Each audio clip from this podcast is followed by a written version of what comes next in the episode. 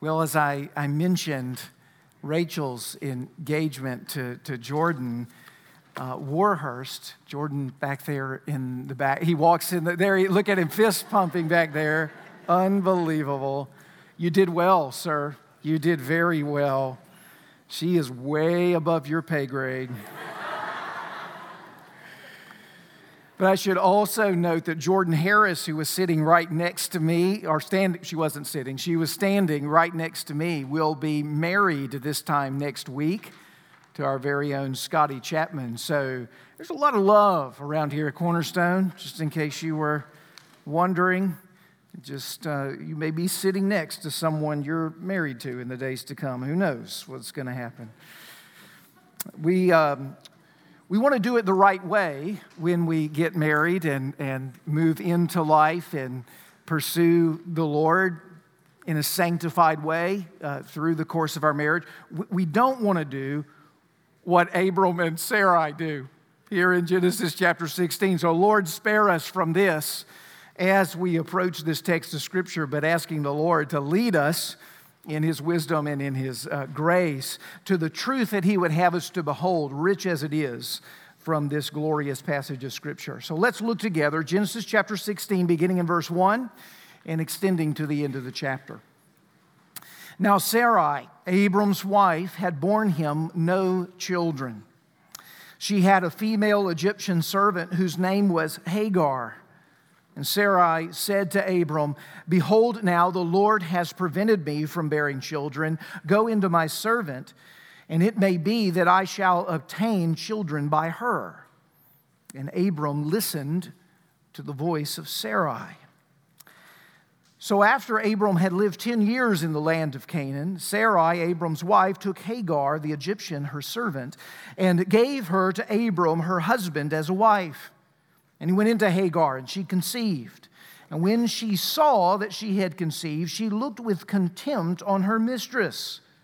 And Sarai said to Abram, May the wrong done to me be on you. I gave my servant to your embrace, and when she saw that she had conceived, she looked on me with contempt. May the Lord judge between you and me. But Abram said to Sarai, Behold, your servant is in your power. Do to her as you please. Then Sarai dealt harshly with her, and she fled from her. The angel of the Lord found her by the spring of water in the wilderness, the spring on the way to Shur. And he said, Hagar, servant of Sarai, where have you come from and where are you going? She said, I am fleeing from my mistress Sarai. The angel of the Lord said to her, Return to your mistress and submit to her. The angel of the Lord also said to her, I will surely multiply your offspring, so that they cannot be numbered for a multitude. And the angel of the Lord said to her, Behold, you are pregnant, and you shall bear a son. You shall call his name Ishmael, because the Lord has listened to your affliction. He shall be a wild donkey of a man, his hand against everyone, and everyone's hand against him. And he shall dwell over and against all his kinsmen. So she, shall, so she called the name of the Lord who spoke to her, You are a God of seeing. For she said, Truly, here I have seen him who looks after me. Therefore, the well was called Beer-lahai-roi. It lies between Kadesh and Bered. And Hagar bore Abram a son, and Abram called the name of his son, whom Hagar bore, Ishmael. Abram was 86 years old when Hagar bore Ishmael to Abram. The grass withers and the flower fades, but the word of our God will stand forever. Amen. Let's pray together. Lord in heaven, we need your help as always when we look into the pages of Scripture. This is a living book, and this living book must get inside of us. And the only way that it can get inside of us is not through human orchestration or machination. It can only happen through the power of the Holy Spirit. We come in His power. We come seeking Him to do His work, to take this truth and to change our hearts with it. And that the testimony of our time, having set in this word together, would be that we've met with the living God and we are forevermore changed. So, Lord, hear the heart's cry of your people now and meet us by your grace. We ask it in Jesus' name. Amen. I had a friend some years ago now who said that he always felt he was most susceptible to sin when he was doing really well. I think that's probably true for a good number of us here in this room that before a pride, for the for a fall goes the pride, as it were, the pride that is there that leads to that fall. And I think in very similar fashion, we see that with Abram in this passage. If you've been with us in this series, you know that in Genesis chapter 15, we just had a high watermark in the life of Abram. God has just given his covenant to Abram. He has wedded himself to Abram, though Abram is going to be faithless and foolish over and over and over again. God says, I'm going to fulfill my promises regardless of whether you're faithful or not. And he gives to Abram the yoking of his love through a beautiful, though mysterious covenant ceremony. And then at the minute as we close Genesis chapter 15, at this high watermark of God's promises to Abram, we have this Genesis chapter 16, and we see Abram and Sarai tumble into faithlessness. Now, as we look at this passage together, I want you to, to, to as it were, get in the, the, the, the shoes of Abram and Sarai a little bit and I want you to go through the decision making process that particularly Sarai starts and as Abram joins with her in over the course of Genesis 16, so that you can maybe understand how it is they thought the way that they thought, why they ended up where it is that they ended up, and why they needed so desperately God to intervene, which we see he does at the end of this passage. And so, to capture all of that, the arc of Genesis chapter 16 together, I want to look at this passage in three ways with you. I want to look first at the problem, just very simply, the problem that sits on the surface of the text. And then I want you to look, secondly, with me, at the solution that's worse than the problem. I want you to look, secondly, at the solution that's worse than the problem. And then I want you to look, thirdly, at the solution that solves all problems. The solution that solves all problems. Now, I want to start with the problem. It's real obvious. Look there at verse 1. Now, Sarai, Abram's wife, had borne him no children. There's the problem. We enter Genesis chapter 16, where we enter Genesis 15, where we enter Genesis 14, where we enter Genesis 13, and we're more than a decade away from the original promises that were given to Abram by this point. You are going to have a son, Abram. He is going to be a blessing to all the families of the earth. You're going to have more offspring than the stars in the sky. Your inheritance is beyond description. Abram has no son as he enters Genesis chapter 16. But what we may not have noticed throughout the course of this is that this problem has multiple dimensions to it. It's one problem, it's no child. But the problem has multiple dimensions, especially if you decide to get under, as it were, the world in which Abram and Sarai are actually dwelling in, in the ancient Near East. Let me, let me point this out. There's a problem of no child, but there's a social dimension that makes this problem particularly painful. Some of you have probably read Nathaniel Hawthorne's classic novels, The Scarlet Letter. You know the story of that lead character who conceives a child through an affair and then has to live under the terrible cloud of shame and guilt because of it. That scarlet letter that she has emblazoned upon her breast in that novel is the letter A for adultery. Well, there was a different scarlet letter in Genesis chapter 16. It's the letter B, it's the letter for barrenness. Do you see, the value of a woman in the ancient Near East was her ability to bring forth, to bear children. It was how you were approved of. It was how you were accepted. It was how your, your value or your stock maintained itself as a woman living in the ancient Near East. You can feel the pain of it when you read verse 1. Now, Sarai, Abram's wife, had borne him no children. Notice the phrase of that. It's not that she's just pained by not having a child, which may be the human reality for a wife and want to be mother in the context of this passage, but the scourge of not being able to give your husband a child, for there to be no inheritance, for you to be barren. This is an incredible weight that Sarai has been under now for over a decade as they've lived in the land of Canaan.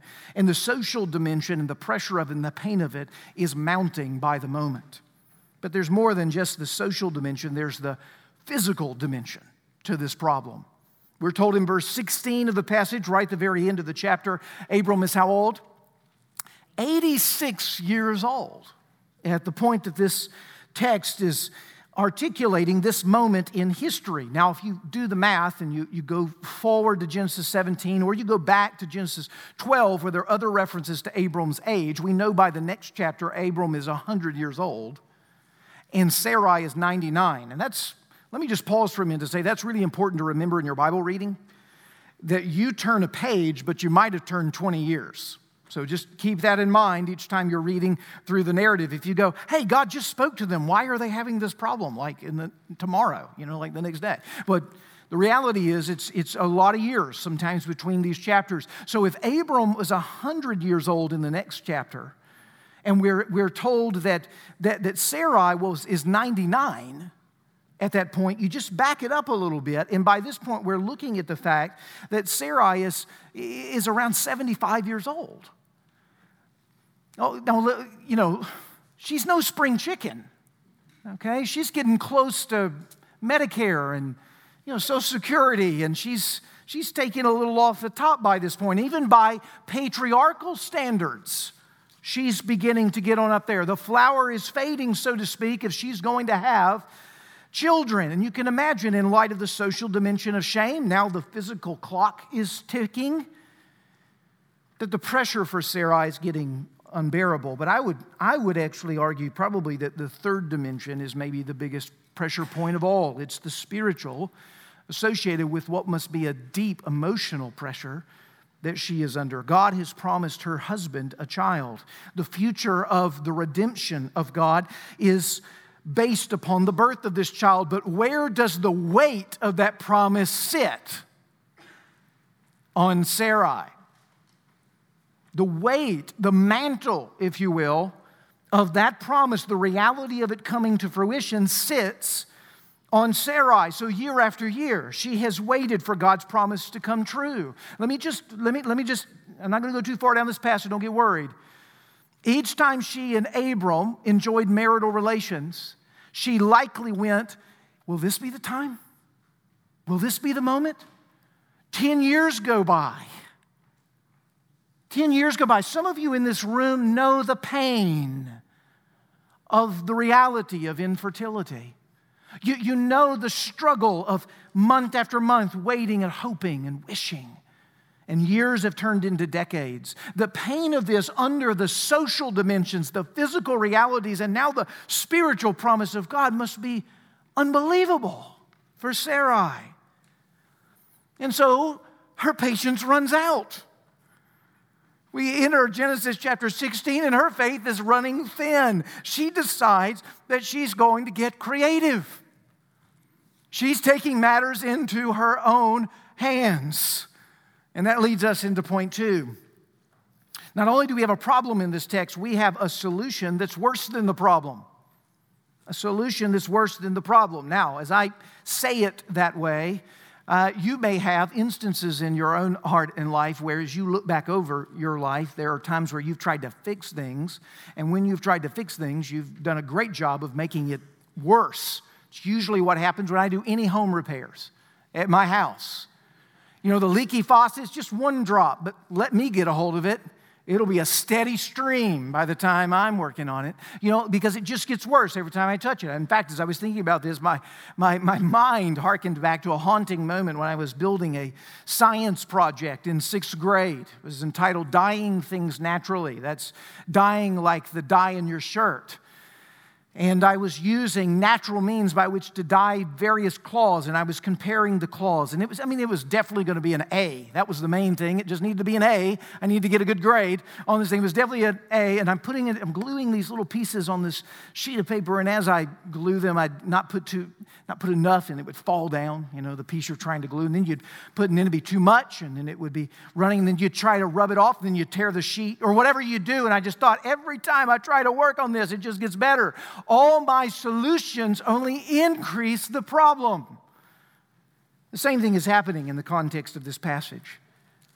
Is that Sarai comes in the midst of this passage with a plan, a scheme. She says to Abram, I want you to go sleep with my servant Hagar. Maybe then I will obtain a child by her. Uh, now, for most of, I mean, we're 21st century folks. We're, we're kind of scandalized by this suggestion. We think she's lost it. She's really lost it. I mean, she's, she's gone bonkers. I mean, she's absolutely lost it. To encourage her husband to go sleep with her servant in order to produce a child, this, this, just, this is beyond the scope or the pale of how it is that we would think. But I want you to get a little bit into the, both the ancient Near Eastern mind, but also how Sarai may have had her own feet on the ground thinking about this moment. Up until this point, God has spoken only directly to Abram. Up until this moment, God has only spoken directly to Abram. Now, that's going to change in the next chapter for good reason because of what we see here in Genesis chapter 16. And all that Sarai knows is that Abram has been promised a child. She does not know, technically speaking, whether she will be the mother of that child. That has not, in any of the promises, specifically been spelled out. Now, it will be spelled out. God will make it very clear in Genesis chapter 17 as we turn to it next week. But you can imagine her overthinking the situation and beginning to go, okay, we've been trying this for a really long time. It's not working. Could, could, it have been? Is there wiggle room in the promise? Is there any fine print regarding how this is supposed to go? Is it possible that she could have overthought this situation and realize that now she has a grand opportunity, having come out of Egypt with a servant. Her name is Hagar, and in some way, the curse of Egypt is kind of following them here through the midst of the passage. And here she says, I think of Hagar as my opportunity to be able to be a part of the attaining of the promise for a son. And that's exactly how she thought about it. Now, that would have been how many would have thought about it in the ancient Near East. Hagar being Sarai's personal property. Let's just get that straight. She's a bondservant here. She's a possession, likely a gift from Pharaoh when she and Abram were escorted to the door in Egypt. You remember that from a few chapters ago. What that means is that everything that is Hagar's is Sarai's. Hagar has nothing of her own. Notice the language of the text Go into my servant Hagar that I might obtain children by her. I might obtain children by her. She sees Hagar as the portal through which this promise can be accomplished. Now, it's, it's, it's important to understand that this was common social convention at the time. If a wife could not produce an heir for her husband, it would not be unusual that over a period of time, a concubine, a bondservant, would be given in order to produce the heir. We'll see this later as it comes up in the text of Genesis.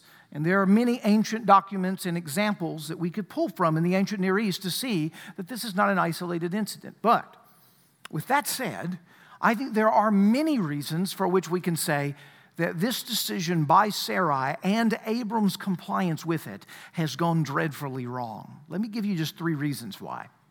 The, the first is this they chose social mores over divine morality.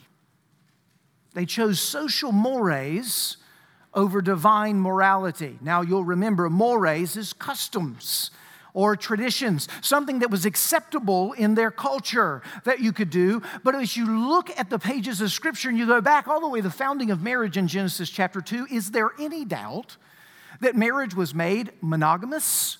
For a husband and a wife to be covenanted together forever, and never should the twain be separated. What the Lord has put together, let no man put asunder. We say that at the end of our wedding ceremonies for that very purpose to say this is a covenant that you are to keep together for all of your life. And when we look at the pages of Scripture, do we not, when polygamy shows up, always see the wheels come off?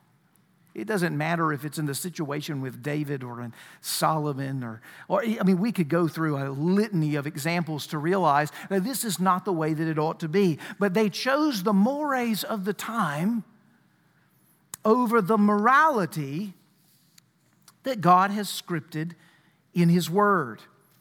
But I want you to see a second thing. Not only did they choose the social mores over divine morality, they also chose pragmatism over principle. Pragmatism over principle. Now, what do I mean by that? I mean that the way in which Sarai was thinking was primarily not along the lines of whether this was the right thing to do. She was asking the question primarily is, will this work? Will it accomplish what it is that we want to accomplish? She was, in this way, a very good North American. As most of us walk through life and think through life, what is it that's going to work? What's going to make the money? Uh, what's going to, what's going to gain the end by any means? We'll be willing to cut corners. We'll be willing to take bypath meadow. Whatever it is that we're willing to do in order to get to the prescribed end. And in this case, Sarah has for a long time operated on principle, and where's it got her? Nowhere. And she's gotten to a place where she's in pain Nothing seems to be coming forth. And now the question moves from what is right to how can we just get this done? How can we just get this done? Let's move beyond this. She has chosen, in the context of this passage, pragmatism over principle. But I want you to see beyond the mores and the morality and beyond the pragmatism and the principle is that they have chosen together in the midst of this passage man over God. They have chosen man over God. You see, those other two are just symptoms of really the deeper issue that's at work here. Behind all of these decisions, there's confidence in their ability more than there is confidence in God. There's confidence in their ability more than there's confidence in God. Think about it. How did they get here? Through Sarai's wisdom, what is the plan to accomplish the promise through Abram and Hagar's strength of resource? The focus of the entire text is on how we're going to bring about the promises of God, not in the resting of God and how He will bring out His own promises in His own way. Do you see? That is one of the biggest challenges that many of us face. The challenge that we introduced our service with is it's not just God's promise, but it's God's promise in God's way. It's not just the end that would justify the means, it's the means that God also prescribes to get to the end of which He's prescribed. You know, it's fascinating, isn't it, in the midst of this text where you think of, of man over God, one of the, the ways in which it's displayed so, so evidently is through Abram's complicitness in the context of this text. You see that in verse 2. Abram listened to the voice of Sarai. Now, Women, ladies, this is a miracle at one level. It's a miracle because you, are witnessing on this page a husband listening to his wife. This is not something husbands are known for. Let me get personal. It's not something this husband is known for very well. It takes me a while to, to listen. And what's interesting is it's one of the few times that a husband should have never listened to his wife, is of course the moment that the husband listens to his wife. It's remarkable in the midst of the text, somewhat ironic here in the midst of the text. And it reminds us, or should remind you, I trust it does in many regards, to another time that a husband listened to his wife in the text of Scripture. Actually, we've already talked about it earlier in the book of Genesis, Genesis chapter 3. In fact, the parallels between Genesis 16 and Genesis 3 are striking. Let me just note a few for you. Verse 3 Hagar took, Sarai took Hagar Genesis 3 6, Eve took the fruit. Verse 3 Sarai gave Hagar to Abram. Genesis 3 6. Eve gave the fruit to Adam. And in both cases, the men abdicating their responsibility to lead willingly go along with the sinful suggestion of their wives. It is a comedy of errors, except that no one is laughing about it. It's not funny at any level. Now, if you are still, though I doubt there are many of you out there, still a few of you unconvinced that what Sarai did was wrong here, certainly you can see that the fruit that it produced, the relational turmoil that came from it, is evidence of the sinfulness of the plan. I want you to see verse 4 Hagar's contempt. Notice first Hagar's contempt. As soon as Hagar learns that she has conceived, we're told that she looks at Sarai, her mistress, with contempt. I want you to just picture this. For all of her life with Sarai, Hagar has been under Sarai in every sense of the term. She is Sarai's possession, she's her personal property coming out of, of Egypt. And now, for this one moment, Hagar is successful in just the way that Sarai is not. And Hagar takes her moment of success and she gets on her high horse. And she looks out across the way at Sarai down her nose. And she puts her in her place. And she exercises a sense of arrogance and a sense of pride. And of course, Sarai loves this.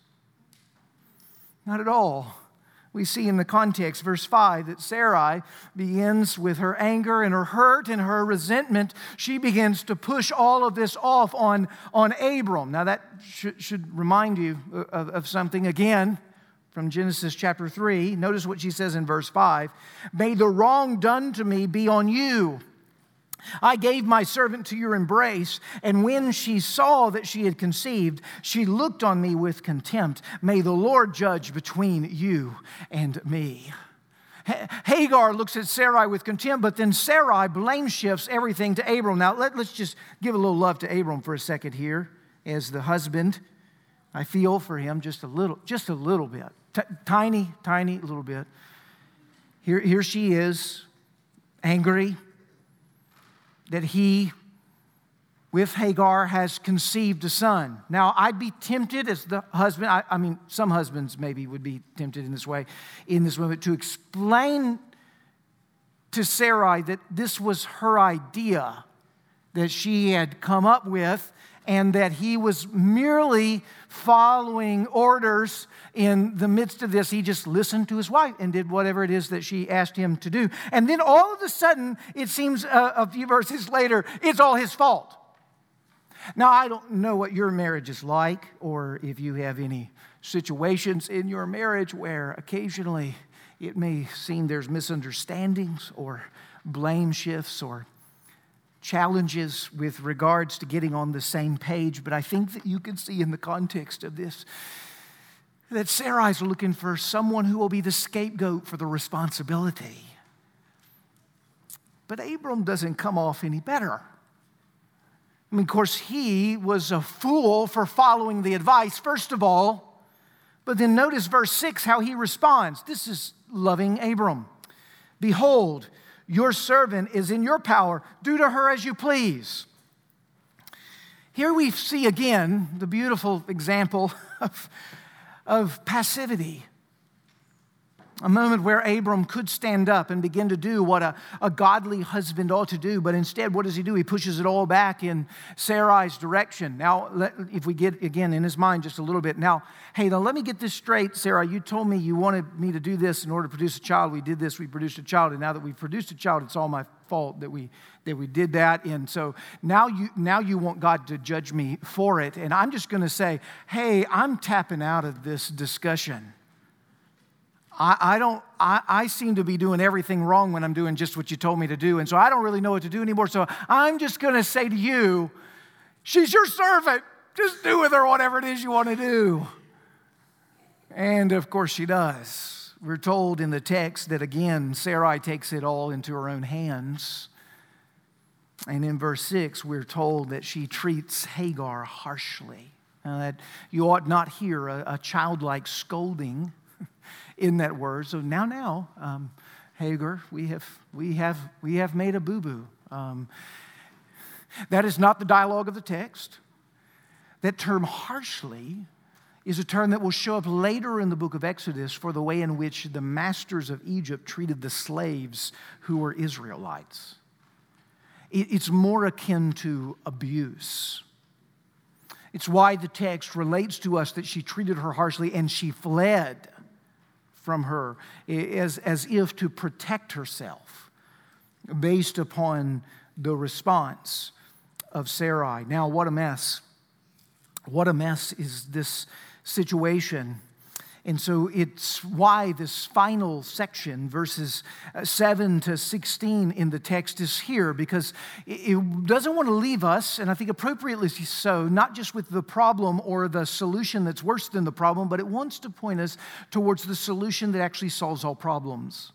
By the time we get to verse 7, is the very first time that we actually see the presence of God on the page of Genesis 16. Verse 7 is when God enters the scene. And when God enters the scene, we begin to experience a divine intervention. It's at this point that things begin to improve. A path through the mess of the situation begins to appear. Notice in verse 7 the angel of the Lord arrives. The whole situation begins to turn better. He meets with Hagar in the wilderness by the spring. He tells her what to expect regarding the birth of her son Ishmael what kind of man he will become, and how through him a great nation of people is going to come. I mean, it looks, it's a great promise. In fact, I would, and just to, just, just to set this passage apart in a, in a really special way, this language of angel of the Lord is not, it's not merely this is an important angel or a, a, a, good, a really good, confident, helpful angel that, that God says. The angel of the Lord is a reference to God's own presence. This is a theophany. God is showing up to Hagar and he's coming in the form of an angelic form, and he's giving to Hagar covenantal promises. Promises that he's going to be faithful to based upon her affliction that she's gone through through Abram and, and Sarai. Now, this is critical because Hagar is the only woman that we find in the whole of the Old Testament that God speaks covenantal promises to in this way. That's a remarkable thing. This is the only time that we have these kinds of promises promises of a nation, promises of a lineage, promise of a multitude. It's the only time is right here in Genesis 16. It's very, very significant. God is coming through and He is saying, I'm going to intervene in this situation. I want you to know it looks dire right now, but I have heard your affliction. That's His language of verse 13. I have heard your affliction and I am extending to you covenant promises. Now, God is faithful to His promises. Maybe you Maybe you know the unfolding of Ishmael's uh, line.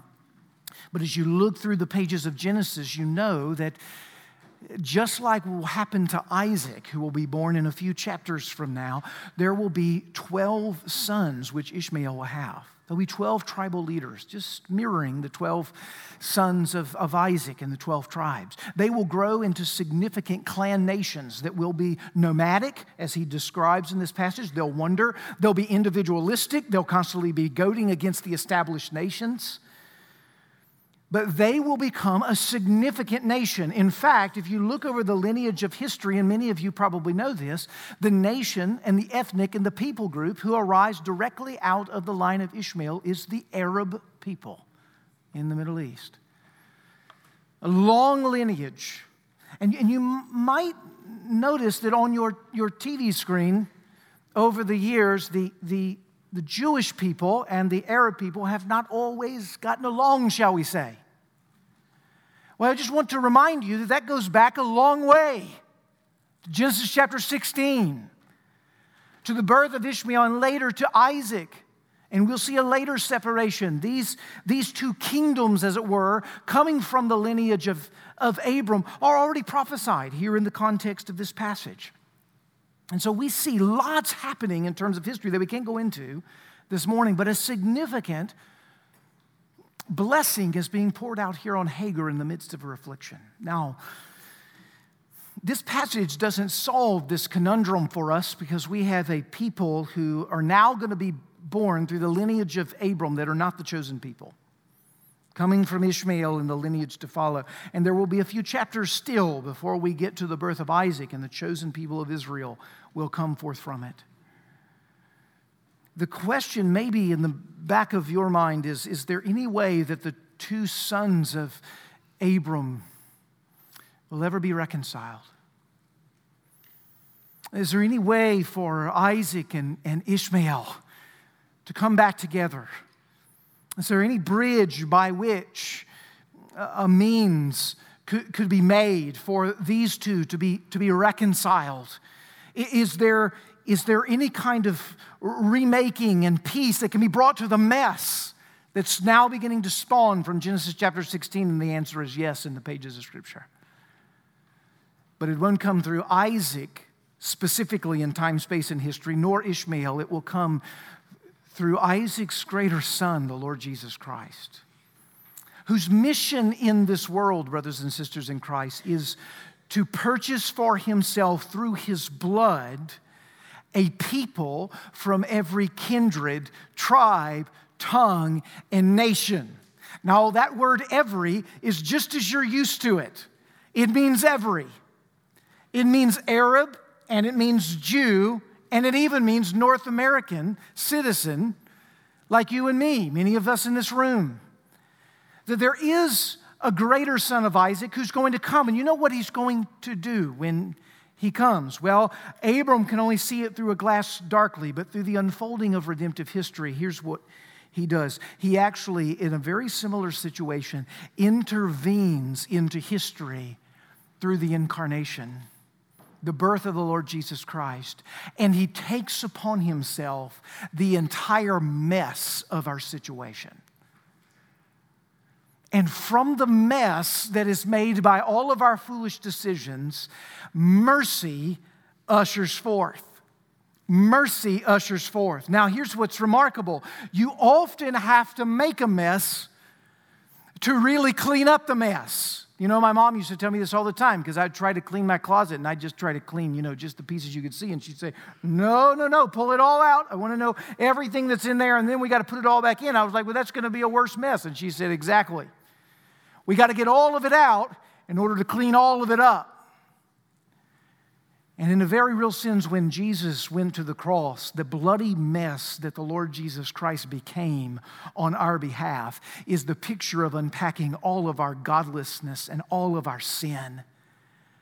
That he entered that mess and became, as it were, a mess in order that he might remake us by the power of his mercy.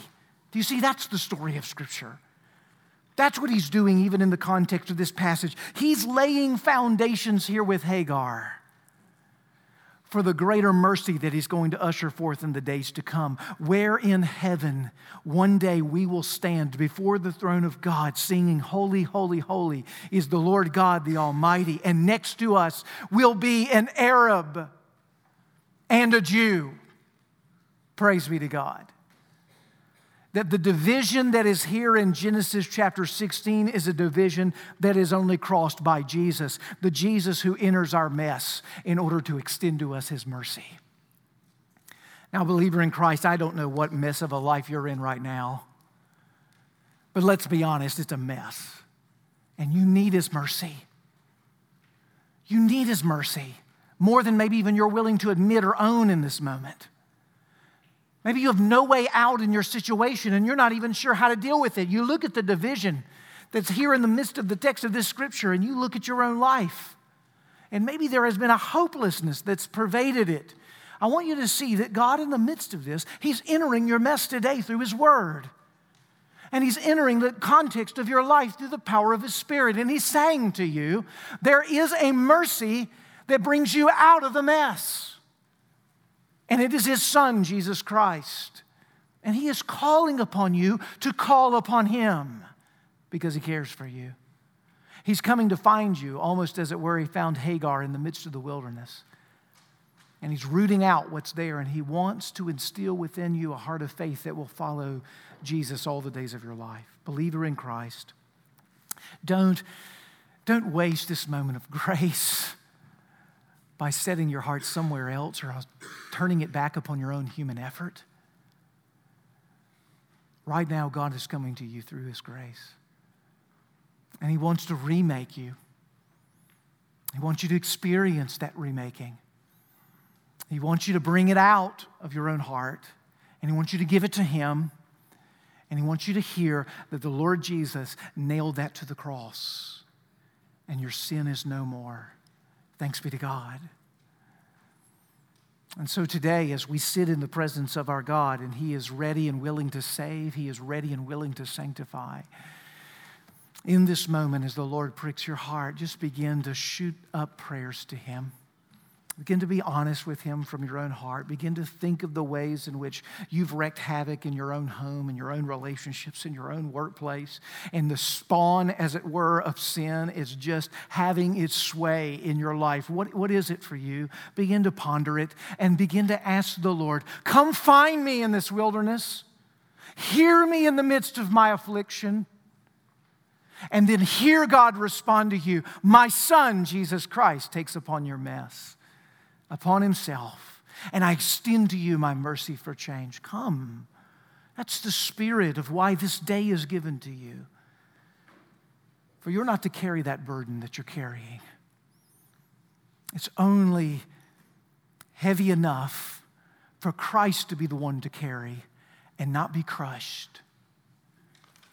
So get out from under it and let His mercy be shown in the midst of your mess until it is a mess no more by God's grace. Father in heaven, we ask for this. Uh, we ask for your intervention. We ask for your, your presence. We ask you to hear our cry in the midst of affliction. And we ask you to come and answer in only the way that you can.